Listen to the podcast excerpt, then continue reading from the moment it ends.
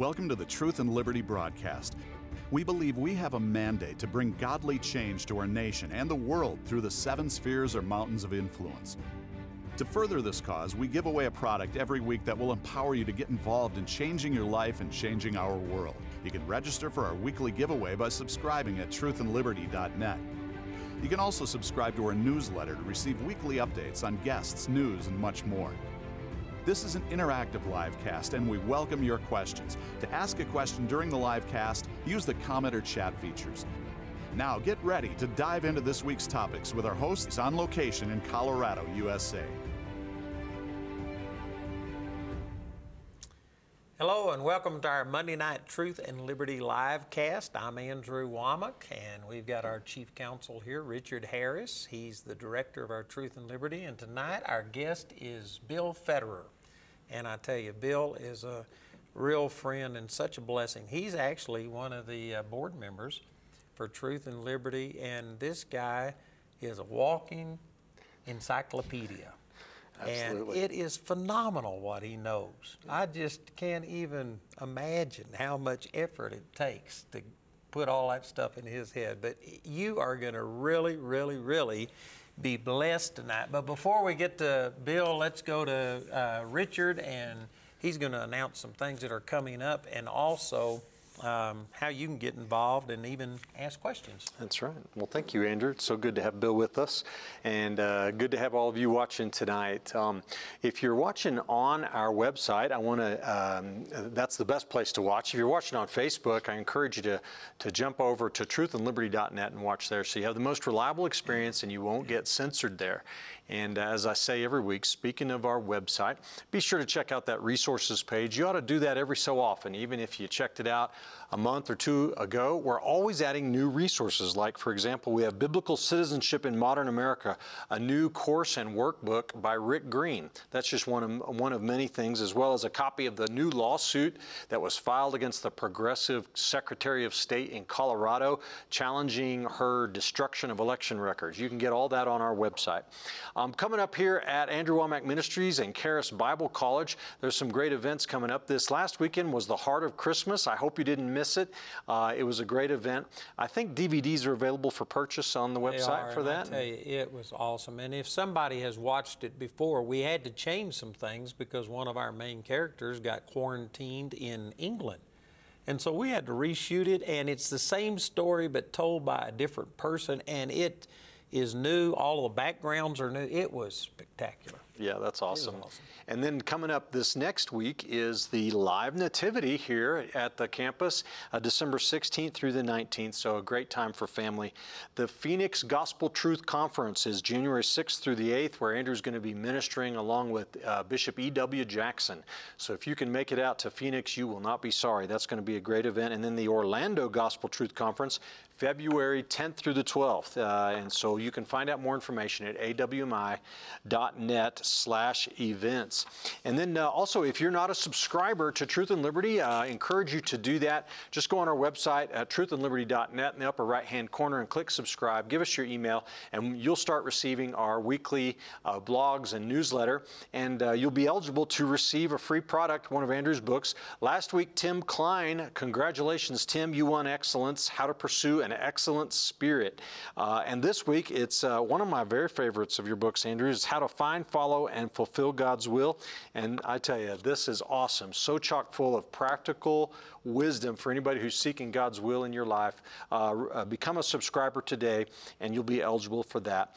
Um, Andrew mentioned it's an interactive process. We want to hear from you. We want your comments and questions tonight. If you'd like to send in a question for Bill or Andrew, you can do that in the chat function on our website or the comment section there on Facebook. And also, uh, how to be a member, Truth and Liberty. We're doing what we're doing because of your generosity. And if you're not a member, you look around at what's going on in America and in the world and you want to make a difference. You know, sometimes you feel like you don't have all the answers and everything to do it all on your own, but, but you can join with us, become a member of Truth and Liberty today, and you'll be a part of, of turning America back to, back to God. Just go on the donate page and uh, go where it says become a member or one time donation. Go to the Go to Member and sign up to give at least $5 a month or or more uh, on a recurring basis, automatic donation, and you'll become a Truth and Liberty Coalition member. And we'll send you Alex McFarland's new book, The Assault on America How to Defend Our Nation Before It's Too Late. And uh, last thing tonight is if you need prayer, you want someone to agree with you in prayer, uh, we've got a 24 7 prayer line now at Andrew Wommack Ministries. Thousands of calls every day coming in there and lives being changed. Just call in 719 635 1111. So tonight we've got Bill Federer with us, and like I said, he's on our board of directors here, and Bill's just been a great friend to us. Uh, I've mentioned this every time I've had him on, but I get his American Minute, and I have learned a lot through that. And uh, he puts that out. He'll send it to you. I get it on a daily basis. You've also got a radio program. Mm-hmm. And I just found out today that he's got a TV program. And so we're going to be putting him on Gospel Truth TV. I didn't realize you had that. So that's a blessing. But anyway, he's just a historian, really, from a world perspective. Uh, he goes back, uh, and I'm sure he'll do it tonight. He'll go back to Plato or uh, back thousands of years, and it's just like he's got a perspective that most of us don't have. So, welcome to our program, brother. Well, we love Andrew, uh, Richard, great to be with you. Yeah, yeah, it's awesome. So, uh, what do we want to talk about? We were talking before the thing started about what was it? The um, well, kind of crisis and antichrist and how all that works. And but you were you were talking about how that you indoctrinate oh a, a group of people or something and condition them to accept all of this change. So yeah, so it's a, excuse me, a fascinating study on how to brainwash a nation. Okay, that's and what it was. So you uh, go back to the 1800s, and marketing was uh, Wells Fargo wagon and Sears catalog, and you would list every possible detail about a sewing machine. And then in the early 1900s, you had magazines with slick ads, and they found that people would buy something without knowing what's in it if it looks like everybody's using it and they're happy. And the classic is Crisco. Nobody knew what was in Crisco. And they uh, had these pictures and these magazines of happy moms serving the food to happy families and made it look like everybody's using it. It was so successful, it put out of business the lard industry.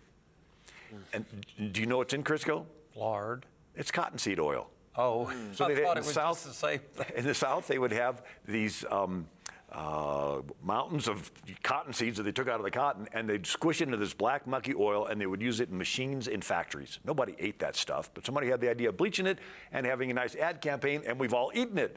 They even made up a term. It's called vegetable based right, to hide what was what it was. And so people buy something not because they know it, but because it looks like everybody's using it. And then we go a little further into the 1930s, and there's Orson Welles, and he's an actor, and he's doing a radio drama called War of the Worlds. We interrupt this program to announce that New Jersey is being invaded by Martians. Mm. And everybody across the country immediately freaks out, runs outside, and looks up in the skies for spaceships. It was a phenomenon that here you can motivate the whole country through fear. And then you get to World War II, and you have Joseph Goebbels is the minister of propaganda for the National Socialist Workers' Party, the Nazi.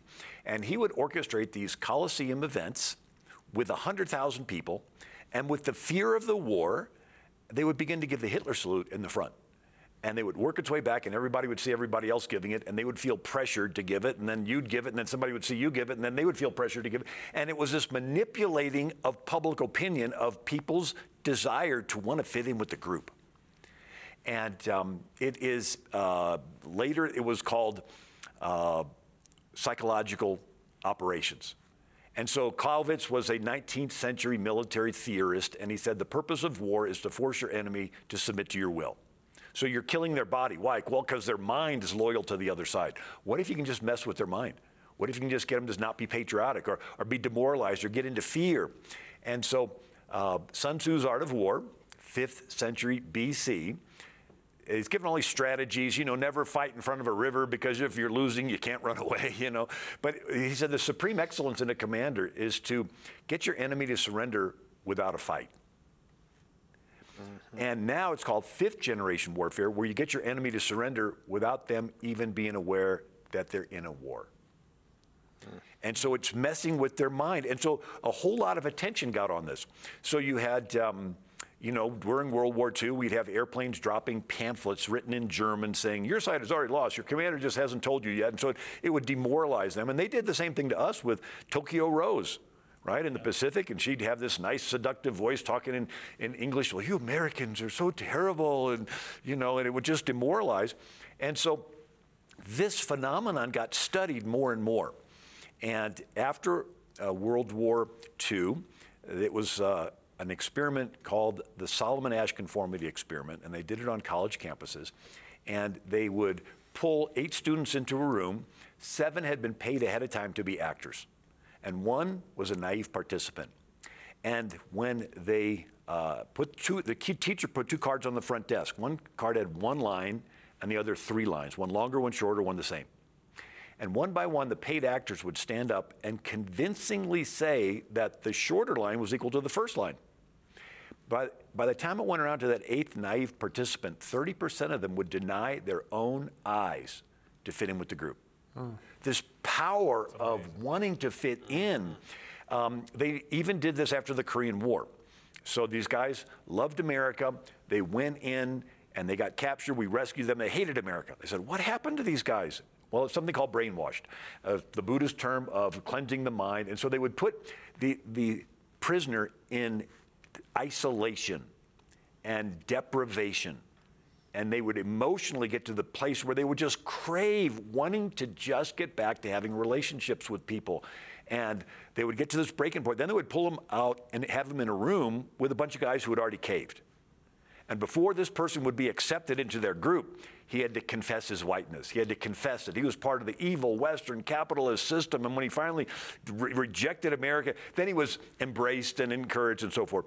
And so the, the idea is that human beings want to fit in with a group. It's a base human desire. And if you think of it, there, a water molecule is an individual water molecule, but you put it together with other water molecules and it operates as a group, nice waves and clouds. An individual fish is individual, it's in a fish bowl, right? But you put it together with other fish, it operates in a group and makes these nice swimming patterns and can change real fast. A bird's in a cage, but if you put it together with other birds, it operates in a group and they can make fly out beautiful patterns. Well, human beings are individuals, but when we're with other people, we, we're operating in a group. We always want to, we're giving and receiving signals. Are we being accepted? Are we being rejected? And we want to be accepted. Little kids, ladies read fashion magazines. They want to see what's in because they want to wear what's in. They want to be accepted. Little kids in, in school, they want to wear the same tennis shoes that everybody else. So they want to be accepted.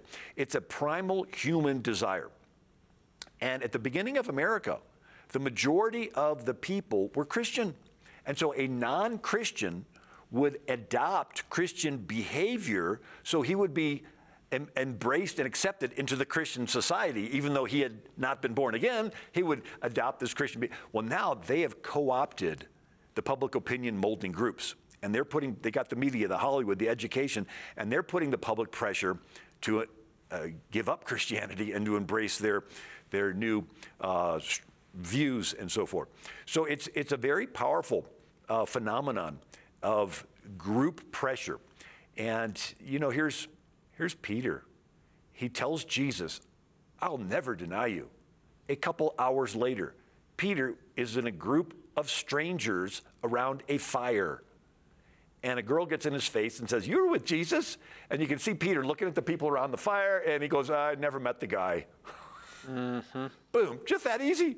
The, the power of group. Now, for, for Peter's sake, after the resurrection, he was born again, filled with the Holy Spirit, and he didn't care what the group said. He stood up to the Sanhedrin and he says, We told you not to speak in his name anymore. And he says, We're going to obey God rather than man. Mm-hmm. And so that's the key. The only way to be free from caring about what the group thinks is called the honor shame culture. It's the way that most of the world works, right? And in the Far East, it's, it's not an absolute right or wrong. It's, you're accepted in the group, hey, you're worth something. If you're rejected by the group, your worth goes down. In Islam, they call it the ummah, the community. And if you're honored by your community, that's great. If, sh- if your daughter embarrasses you in front of your Ummah community, they'll murder their own daughter to regain honor. The, the, the power of wanting to be accepted in the group. Well, Jesus calls us out of the group. He says, You do not fear man. He, he says, one says, You seek the honor of, of men rather than the honor from God. Mm-hmm. It says some of the people believed in Jesus, but they, they didn't want to be pushed out of the synagogue. They didn't want to lose the honor of man. But you have to shun that and say, I do not care what people think, I only care what God thinks. That's when you're free. And I, uh, there's a poster. There's um, um, uh, an Orlando Magic basketball player, um, Isaac, um, forgot his name, but you can look it up. Uh, but he was the only one that stood when they were doing the protest kneeling. And, uh, and kneeling is the, is the universal sign of worship, right? Why did they get so upset when Tim, Tim Tebow kneeled? Because they knew he was kneeling to God. It was a sign of worship. Chris, you know, anyway, and so when he would when uh, he would not bow, they asked him afterwards why.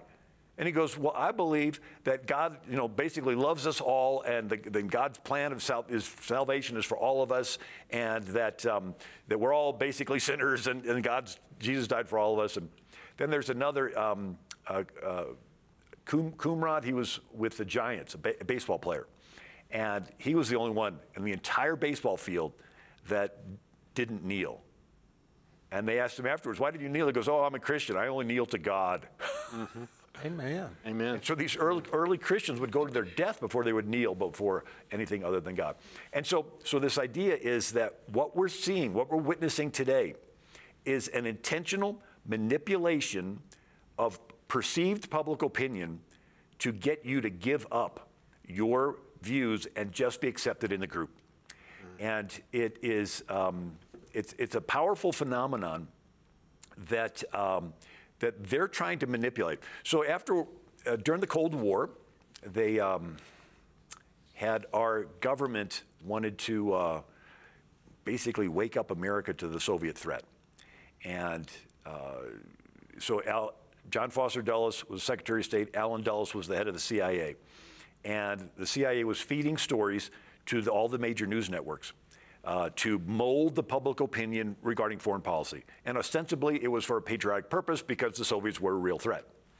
And um, Carl Bernstein, who's the Washington Post reporter that did the Watergate uh, breaking, you know, the, the, break that story, he was uh, doing a 1977 Rolling Stone article. It's called The CIA and the Press.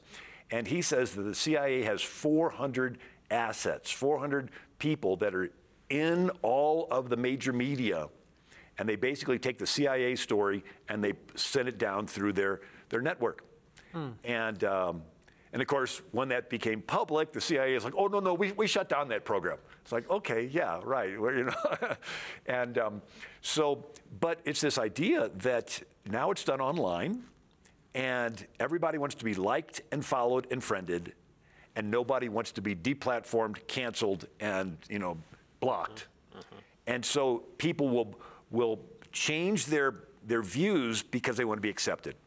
And um, there is a, um, what, um, there, there's, there's so much more there. I, I even go back to Plato in, in Athens where you know they had kings all around I knew world. you'd get to Plato. Yeah, you here we are. always do. By the way, I, I, have a book. It's called Socialism: The Real History from Plato to the Present, and and we just came out with a flash drive that has uh, a dozen presentations of me talking about the book with all my PowerPoint slides. Oh wow! And um, so anybody That's wants that, they should should they contact? It's worth far more than twenty dollars. Well, give them your website. Uh, well, it's, okay, it's AmericanMinute.com. AmericanMinute.com. Let me also say, uh, I usually minister what you're saying from people fear rejection. God made us for acceptance, and so people fear rejection. You're basically emphasizing that we have a desire to be accepted. I mean, is this like um, two ends of the same thing? Mm-hmm. Acceptance, rejection. So I'm just emphasizing that people fear rejection. You're emphasizing that people want to be part of a group. Kind of the same thing. Yeah, they, they, it's called the spiral of silence. I mean, it has different names, but it's exactly what you're talking about. This was an interesting experiment that they did. It was a wine tasting. Everybody was in on it except one couple, and they poured vinegar in the wine. And this couple says, This tastes terrible. They write on their little card, This tastes terrible. Well, everybody else, one by one, stands up and says, This wine tasted great. It was robust. It had character. Got around to this couple, they scratched out what they wrote, and they stood up and said, Yeah, it, it- we liked it. Mm. Mm-hmm. And then when somebody said all they did was pour vinegar in, the couple that had changed their views criticized the person for saying that they poured vinegar in the wine. And it's a phenomenon called false enforcement. That once people buy into a lie, they will help enforce that other people buy into it. Yes. We They see believe that their own lie. today. You know- Don't you think that the vaccine and the mask mandate, I mean, this is the same stuff, isn't it? I mean, I've talked to people that are in science, and they say that uh, the size of the virus and the holes in the mask, it's like trying to stop mosquitoes with a chain link fence. Basically, they are they're not effective. But and even Rand Paul was talking to Fauci, and he says, so basically, these masks are, are political theater, right? And um, but. Once people buy into it, they'll pull out their camera and they'll want to videotape somebody. You're not wearing your mask, right? And this is something else. So this false enforcement, Stanley Milgram experiment done in the 1960s at Yale. This is sort of scary. So they, they advertise and they get strangers to come in. Some of them have college degrees, others are just off the street, and they tell them, okay, one of you is going to be the teacher and the other's the learner, and we're going to put the learner in another room, but the teacher can still hear him, and the teacher has a sheet of paper with questions, and then in front of him he has a s- electric board that will administer a shock to the person in the other room whenever they got the answer wrong. And um, and now the, the person in the other room was not hooked up to anything electric, and he would he was playing along with it. But they the guy would ask the question, he'd get it wrong, he'd give him a shot, a shock, and the guy in the other room would say, "Ow!" And then each time he had to, But he wasn't shocked? he was not shocked. He was just- he was just playing along. But then they would each time he got it wrong, they would turn the intensity up more and more and more, and they found out that these people would uh, say what's wrong. They would go, and the guy would be like, "Ah!" And then they say, I, I, I shouldn't, I don't want to do this anymore. And all they needed was a person in a white coat saying, the experiment must continue. It's like, but, but, but, but, it's, the experiment must continue. It's like, well, okay. And then he reads another question, the guy gets it wrong. The guy was all the way up to 450 volts. This guy was pressing the button, and the guy in the other room was screaming. And finally, the guy got silent. He goes, did, did I kill him? Did I kill him? And he says, the experiment must continue. And he says, from now on, just read the question. If he doesn't answer, consider it wrong. And he's like administering these four. 65% of the people would administer the maximum and they would say, I do not feel good about this. I I feel wrong. They will deny their conscience if there is an authority figure, like a like a you know like a Fauci that that stands up there and says, you have to do this. Mm. A- And it is this studying of how you manipulate a mass of an entire nation. So with COVID, for example, now we're seeing them uh, blame. It's like when President Biden said that this is a an epidemic of the unvaccinated, you know. And I, I know here in Colorado that Polis has issued an order authorizing hospitals to turn away the unvaccinated. And he said this weekend that it's your own darn fault if you end up in the hospital with COVID. Is that you know part of conditioning the public to blame the innocent? Well, it, it is, and and it's interesting that the Bible talks about these principles of being accepted and rejected, and the, the fear of um, you know people. You know, here's Zedekiah. He's the last king of Judah, and Jeremiah comes to him and says, "Look, king, just go out to the king of Babylon and surrender, and all of Jerusalem will be spared." And Zedekiah responds, "But the Jews that are in captivity may say bad things about me." It's like, really? You're going to let Jerusalem get destroyed. You're going to let your kids get killed. You're going to let all this stuff get, because you care about what the, the Jews that are in captivity are going to say about you? I mean, the, the wimpy excuse. And I'm convinced that a lot of people, when they, you know, the Christians, when we finally, you know, get to heaven and you're going to look back at your life and say, why didn't I stand up for Jesus? And, and, and it says that, you know, we'll see the devil as he is and we'll say, is this the guy that made the nations tremble? It's like that scrawny little rat in the corner of the room is like, that's Satan. That's the guy that made everybody, you know, but, but it manipulates this desire to, um, to, to fit in and be rejected. But uh, one of the, um, the other tactics they use, uh, by the way, I wanted to th- throw in the, the Plato thing. So, uh, most of world history, the most common form of government is a king. And if you want to push an agenda, you got to get in to see the king. Uh, and so in China, the emperor had 2,000 concubines and mandarin eunuchs. And so they would go to the mandarins and say, hey, can you arrange a meeting for me and the emperor? And here's a little money on the side. And, but in Athens, there, there was no emperor, no king. It was the people. It was a democracy. Demos means people, kratos means rule. And so if you have an agenda, how do you pitch it to a whole city? Well, that's when the Greeks invented theater. And they would put on plays, comedies, tragedies, satires. And in these plays, they would ridicule and buffoon certain points of view and honor and extol other points of view. And you read the comedies, they, it's like Saturday Night Live. They would name current politicians in that era by name and just rib them to death. And then people would leave the theater saying, man, I don't want to be like that guy that was made fun of. I'm going to sort of shun away from him. And, um, and this other person, man, he, he was noble. He was character, I, you know. And so from that time till now, theater, media is always political in a country where it's the people that make the decisions.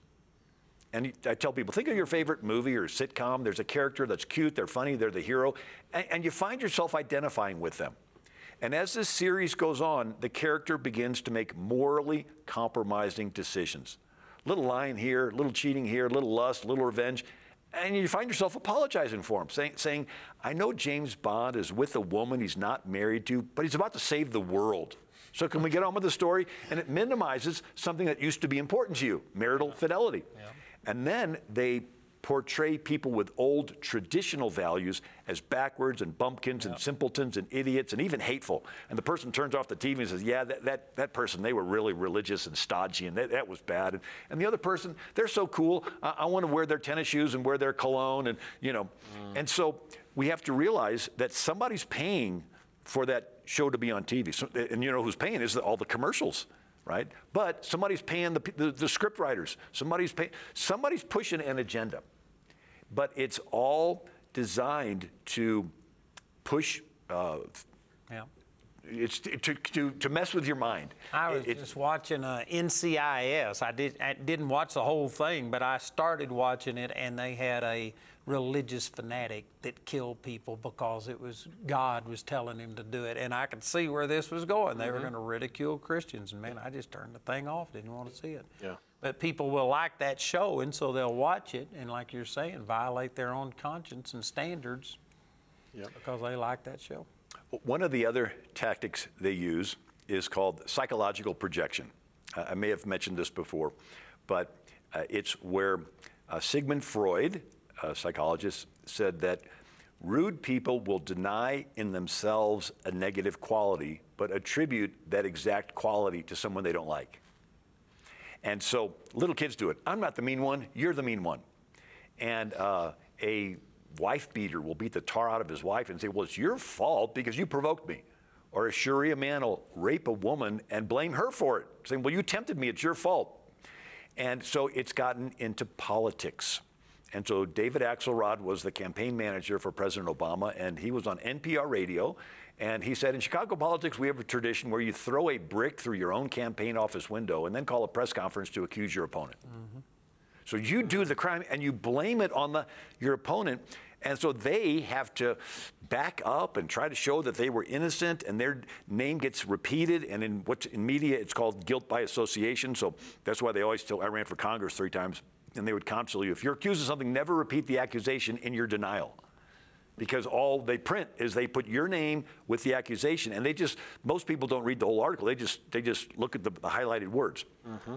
and so this uh, uh, this idea has gotten into politics so much. For example let's say there's a candidate running for president that's colluding with russia giving away a fifth of the u.s uranium in exchange for a $145 million contribution to her foundation. This would never happen she would want to pay for a Steele dossier to accuse her opponent of colluding with Russia. His name gets smeared with it in the media. And if the finger ever gets pointed back at her, by that time the water's muddied. The public doesn't know who to trust, and she gets a pass. And then the investigation process is an excuse to subpoena all the evidence that could convict her and destroy it hard drives, servers, emails, text messages, just smash them all. Let's say there's another candidate running for president that's extorting Ukraine saying, Stop investigating my son, or I will hold back billions of U.S. aid. You want to accuse your opponent of extorting Ukraine, right? And then even have him go through a mock impeachment. You want to accuse him of the exact crime you're guilty of.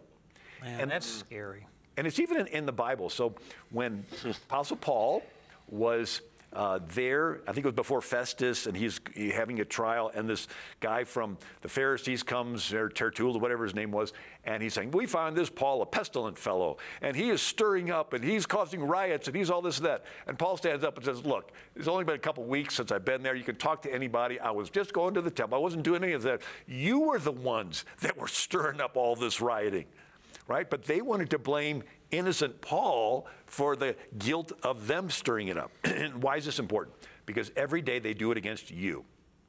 They say, You're divisive when they're divisive. They call you hateful when they're hateful. They call you a, a racist when they're racist. They call you, you know, a bigot and intolerant and everything when they're the ones that are bigoted and intolerant. They want to project their hate on you, and what you can keep backing up. No, I'm not. No, I'm not. No, I'm not. No, I'm not. And they're just gaining ground. The only response is you have to call them out on it. Say, no, you're the hateful one and you're projecting your hate on me. Put them on the defensive. And then, of course, the people that are listening to all this, like, what, what's this psychological projection again? And they can, they can do a little homework themselves. They found out this is a tactic that's used all the time. It's used every single day in the mainstream media that they So what's the defense against it? Well, the defense, first thing is you call it out. You have to name it. You know, like, like in the Bible, if, mm. if you're, you're being, um, you know, until you can name the devil and name the, you know, the spirit, you, you call it out. But you have to name it, and then you got to tell everyone that they're the ones that are guilty of it, and they're trying to project their guilt upon you. Mm. And um, so, so again, this is something that's used every day. So, um, uh, Hitler, um, he had a, uh, a party. It's called the National Socialist Workers' Party, and there was a uh, a violent group that was connected with. It's called the Brown Shirts. They were nicknamed Sturmabteilung, which means stormtroopers, because they would storm into the meetings of Hitler's opponents and disrupt the meeting, shout it down. And then these brown shirts would lock arms and block access to public buildings. Could you imagine people locking arms and blocking access to buildings? no. And then they uh, went into the cities and they smashed the windows and looted and set on fire over 7,000 stores in downtown Berlin and all these cities across Europe. And it was the night of broken glass. And they, they were Jewish owned stores and they destroyed them all. But then they uh, had an insurrection against their capital and the burning of the Reichstag. The Reichstag is their capital. And evidence points to Hitler's own people setting the fire. But Hitler accused his uh, political opponents of being behind it. And in the confusion, he rounds up all of his political opponents, holds them in jail, and then has them shot without a trial. And when the dust settled, Hitler didn't have any political opponents left. Mm. And Germany transitioned from the republic, the Weimar Republic, to a dictatorship with the Fuhrer. So you do the crime, you accuse your innocent opponents, you use it as an excuse to round them all up and put them in, in January 6th prison and then, you know, get rid of them. Stalin did the same thing. So 1934, uh, Stalin is facing a growing anti Stalinist movement, sort of like a Tea Party movement, and he didn't like them. And then there was a supporter of Stalin named Sergei Kirov. And Sergei Kirov was the party boss of Leningrad. He was handsome, he was articulate, and he would give these speeches praising Stalin, saying Stalin's the best guy in the whole world. They even built a statue to, to Sergei Kirov. Well, Stalin had an idea. He would assassinate his buddy, Sergei Kirov, and eliminate a potential rival. And he would blame it on the anti Stalinists. And everybody would believe they did it because the anti Stalinists didn't like Sergei Kirov and they didn't like Stalin. Stalin used that as an excuse to round up and kill over a million people in the first Great Purge in 1936. Man. This is a tried and true political strategy mm. that you do the crime, you blame the crime on the innocent people, and you use it as an excuse to round them all up. Well, Bill, I can see that there's people watching this who are getting individually set free and recognizing what's happening. But how do you deal with this on a national level when the media is in the pocket of all of the liberals and, and uh, projecting their their uh, crimes, crimes, and their propaganda. How, how, do you deal with this on a national level? Well, the first thing is you sign up for Truth and Liberty, right? And, and, you you support those that are putting out the truth. Um, it's a it's a battle. It's a battle for the mind. Uh, the you know the Bible says you know cast down every thought, uh, take them captive, renew your mind, think on things. So so the battle is is over your thoughts. But because of this group think, you have like in for instance in the House the majority are liberals. In the Senate it's split. And then you got the White House, and then you got all the media, and you got all this stuff. I would say that the majority are per- projecting all of these lies. How do you overcome that when the majority are doing this? Yeah, it's um, uh, it's it's tough. It's a battle, and and I can't help but think that the Lord is letting it happen so that each and every one of us are put in a position of having to choose, and the choice is: Are we going to repent and serve Jesus and love Him no matter what anybody else says about us? Or are we going to cave and say, okay, I'll, I'll, give up my, my conscience and belief and I'll just to fit in with the group?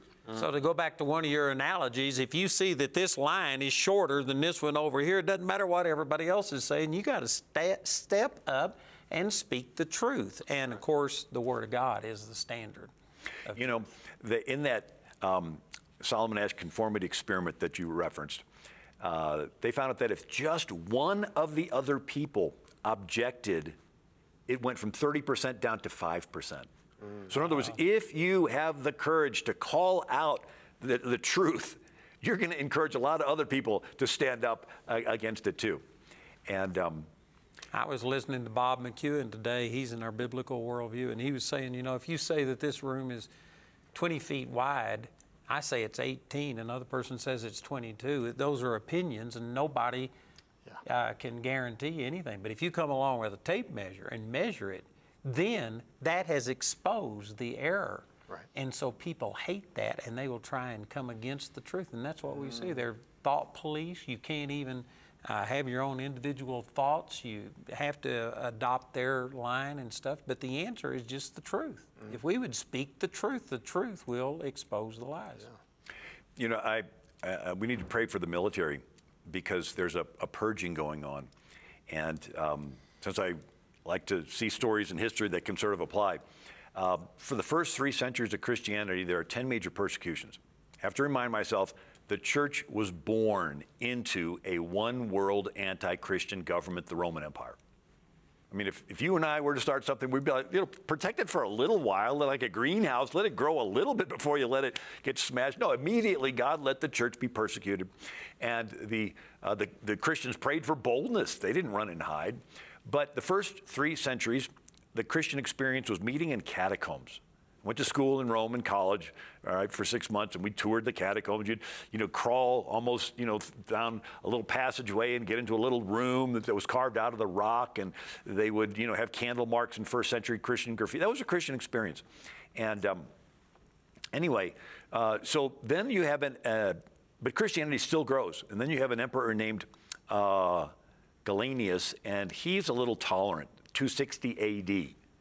And the, he doesn't really enforce all the pagan. And so Christianity grows, and there's a lot of Christians now in the military. They love Rome, they're supporting the emperor, and they're, they're serving. But then you have Diocletian becomes the emperor in 285 AD. He loses some battles with Persia. He asked his generals why. And the general said, Well, you've, it's your fault because you've allowed the army to neglect to worship the Roman gods. And Diocletian says, okay, army, get back to worshiping the Roman gods. Well, there's a lot of Christians in the military, and, and they can't do that. And so the Christians are purged from the military.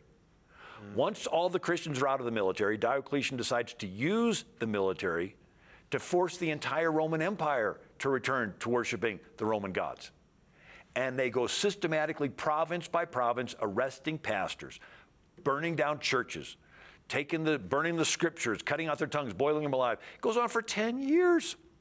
So, so uh, there is a serious threat when the military gets purged. It's naive of us to think that the people pushing this agenda will push their agenda through the schools. They'll push it through the courts. They'll push it through Lois Lerner having the IRS target conservative organizations. They'll push it through, uh, you know, here's Eric Holder giving guns to drug gangs in Mexico with Fast and Furious. Uh, they'll push their agenda with um, co opting the intelligence agencies to dig up dirt on their political opponents.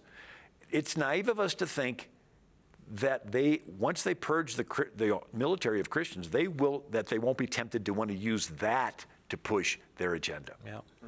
And that's what we're seeing around the world, you know, in China going into Hong Kong and you know, remember the freedom demonstrators in Cuba and then it got really silent because we didn't do anything? Yeah, those we need to pray for those people because they're get, been rounded up and locked away.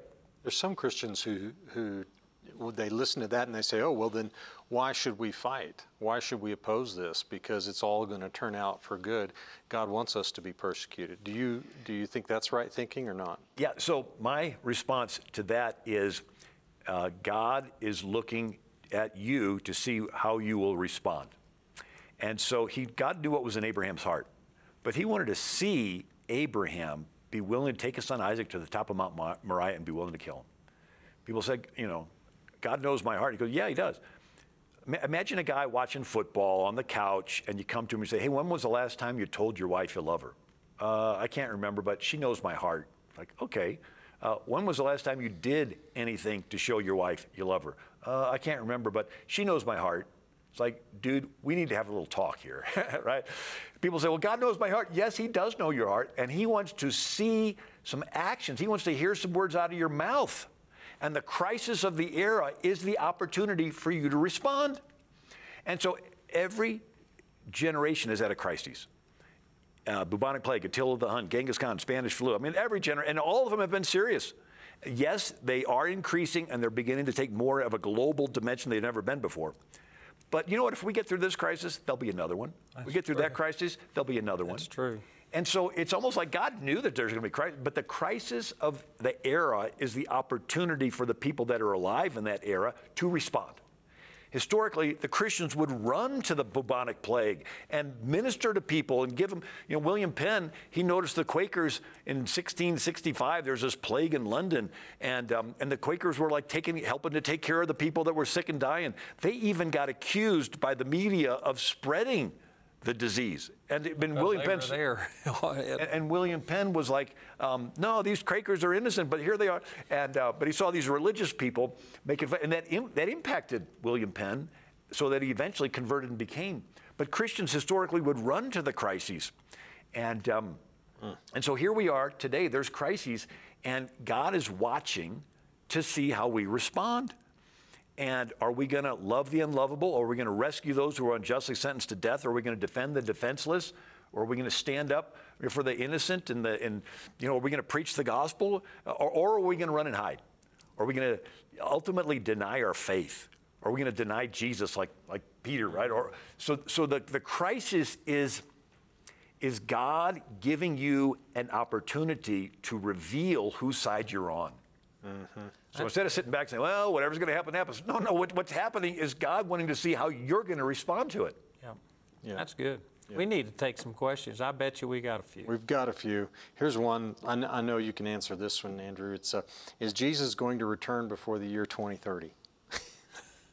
you asked me that?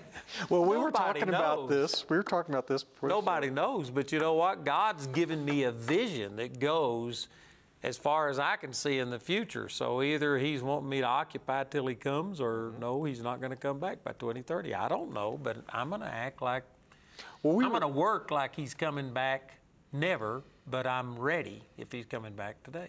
Well, we were talking before the show about how it, you don't believe that it's a time certain on God's mm calendar, and that what we do can determine uh, yep. whether Satan takes over or not. I don't believe God's got a date circled in heaven. I believe it, He just knows human nature. He knows the devil. He knows where things are going. But if the people of God will stand up, we can prevent it from happening right now. Mm-hmm. And there are a lot of examples in the Bible of, of God changing. He prophesying something, but it changed or didn't yep. come to pass because yep. of humans, uh, our response to that. Yeah, people ask ask me, say, you know, what do you think? What do you think God's going to do? And I respond, well, maybe God's watching us to see, and, and then He's going to decide if we repent, he might put it off. Uh, if we don't repent, he might let it hit the fan.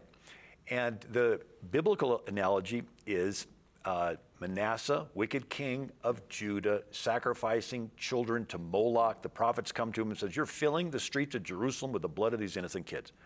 And and, and the prophets say, "You're doing the same wicked thing that the people that were here before Israel came in did."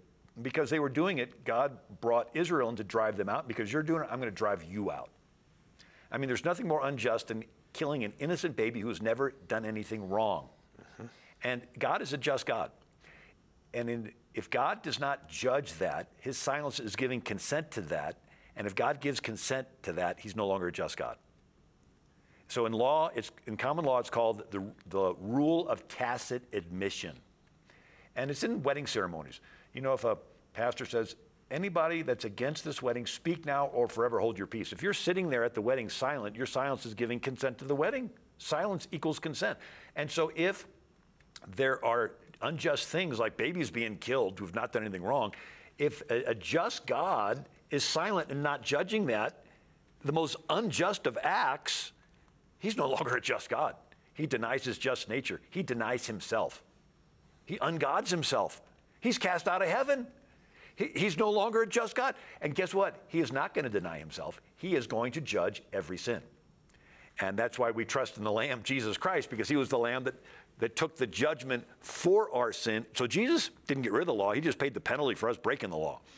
But the idea is that uh, God sent these prophets to Manasseh and says, You're filling the streets of Jerusalem with the blood of these innocent children, and judgment's going to come.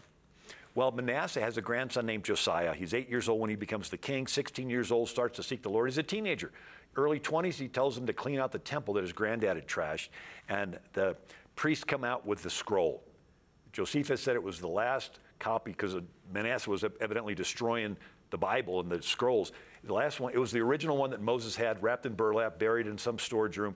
The priests read it, and they go, Whoa, this, we've never read it before because it's so unusual. And then they read it to this young Josiah. He rips his garments and repents.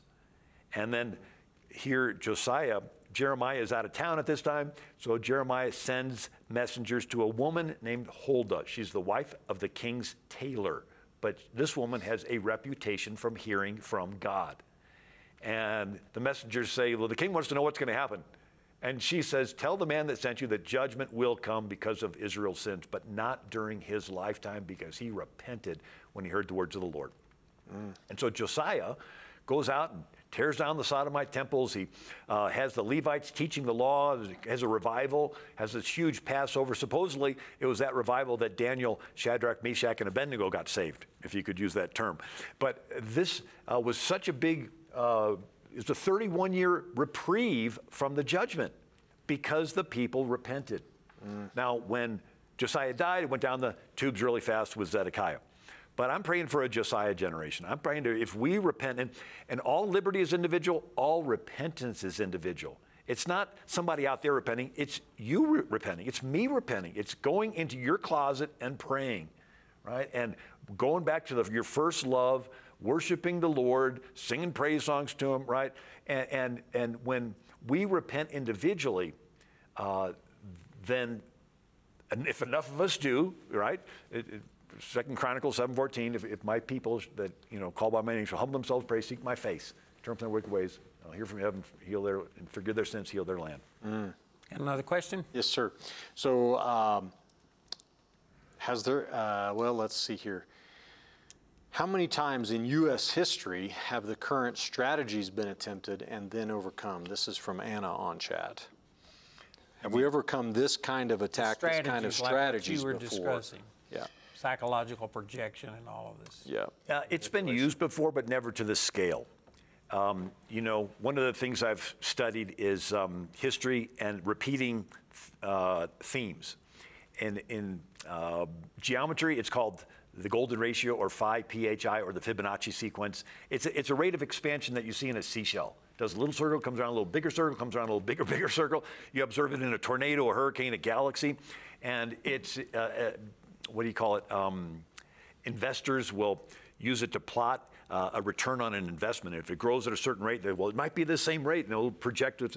And so I thought I'd study all the kingdoms of world history Nimrods, Pharaoh, Caesar, Kaiser, Sultan, Tsar. And you, sure enough, you see it's the same fallen nature of Cain, kill, and Abel, but there's uh, always a new military advancement that the king can kill more people. So instead of killing with a rock, you kill with a bronze weapon, or an iron weapon, or a phalanx spear, or a scimitar sword, or gunpowder. The weapon improves, but it's that same selfish nature. But it clearly if, if, any, if any of these dictators hadn't died, any one of them would have been glad to have the whole world under their thumb. And so, in, in that sense, death is a blessing because the devil has to start from scratch again. All these kingdoms are ruled through fear. And um, so, um, so this is the idea of um, uh, what has anything happened again? So you see these themes happening, and you see them coming on a bigger and bigger scale. But Jesus says the wheat and tares grow together till the harvest. So it's almost like the spiritual descendants of Cain are always trying to kill the spiritual descendants of Abel. That's right. Abel trusted in the Lamb. We're trusting in the Lamb, right?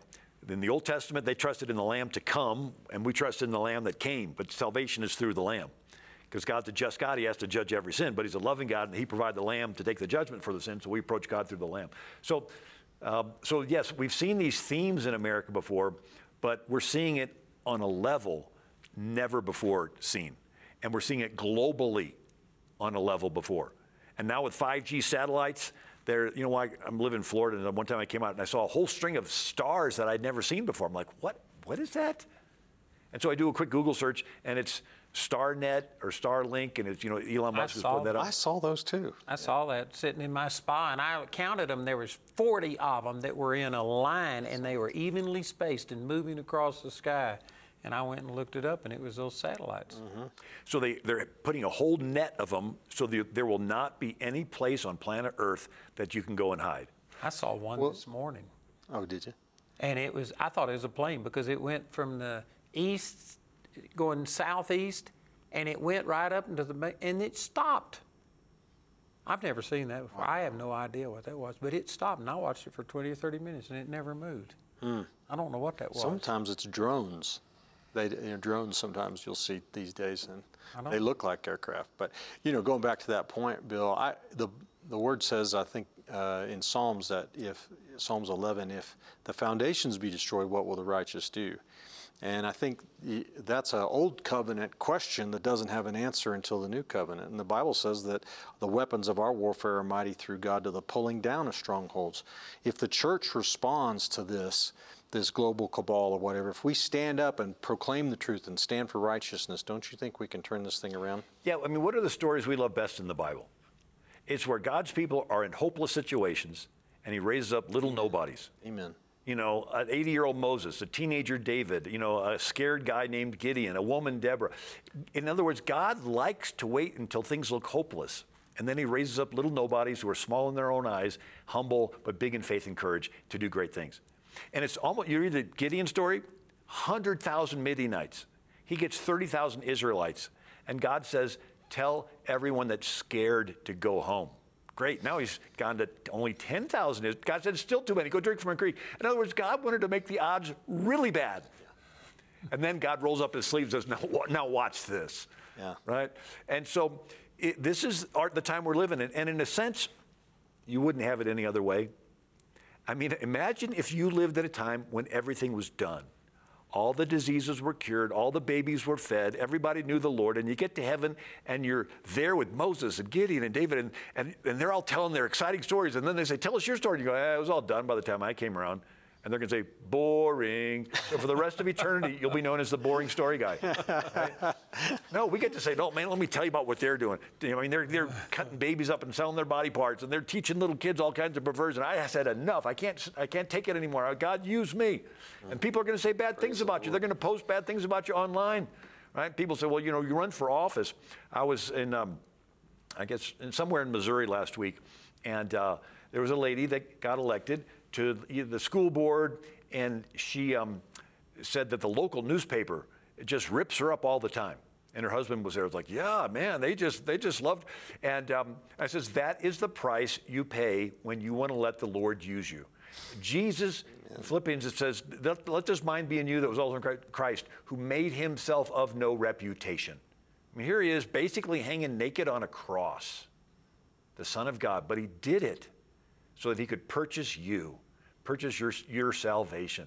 He made himself with no reputation. And we're, we're following him. The, the price you pay is to say, um, people are going to say bad things about you, but all you care about is what, what Jesus says about you. That's awesome. I tell you what, we need to be like the first responders, running to the problem Oh, that's good. to deal with it instead of running away from it. And so many so good. people have that self-preservation. They're just going to take the path of least resistance. Yeah, I mean, what's, Run into what's the the goal in life? To tiptoe from one side to the other without stepping on a landmine? So if, I- if I can just get through this life and, and die and, and not have anybody sue me or not have anything go by, it's like, no, you want to be the, the Lord's champion and let Him use you. So there's some students uh, in school and they didn't like, um, you know, all these different mandates and so forth. And they stood up and, and they sued and they won. And there's a bunch of moms in Iowa called the Mama Bears. They had never been involved in politics before, but they saw these kids with their snotty masks they had to wear and rub them in the playground dirt, and they had to put them back on again. And they said, "This isn't helping anything."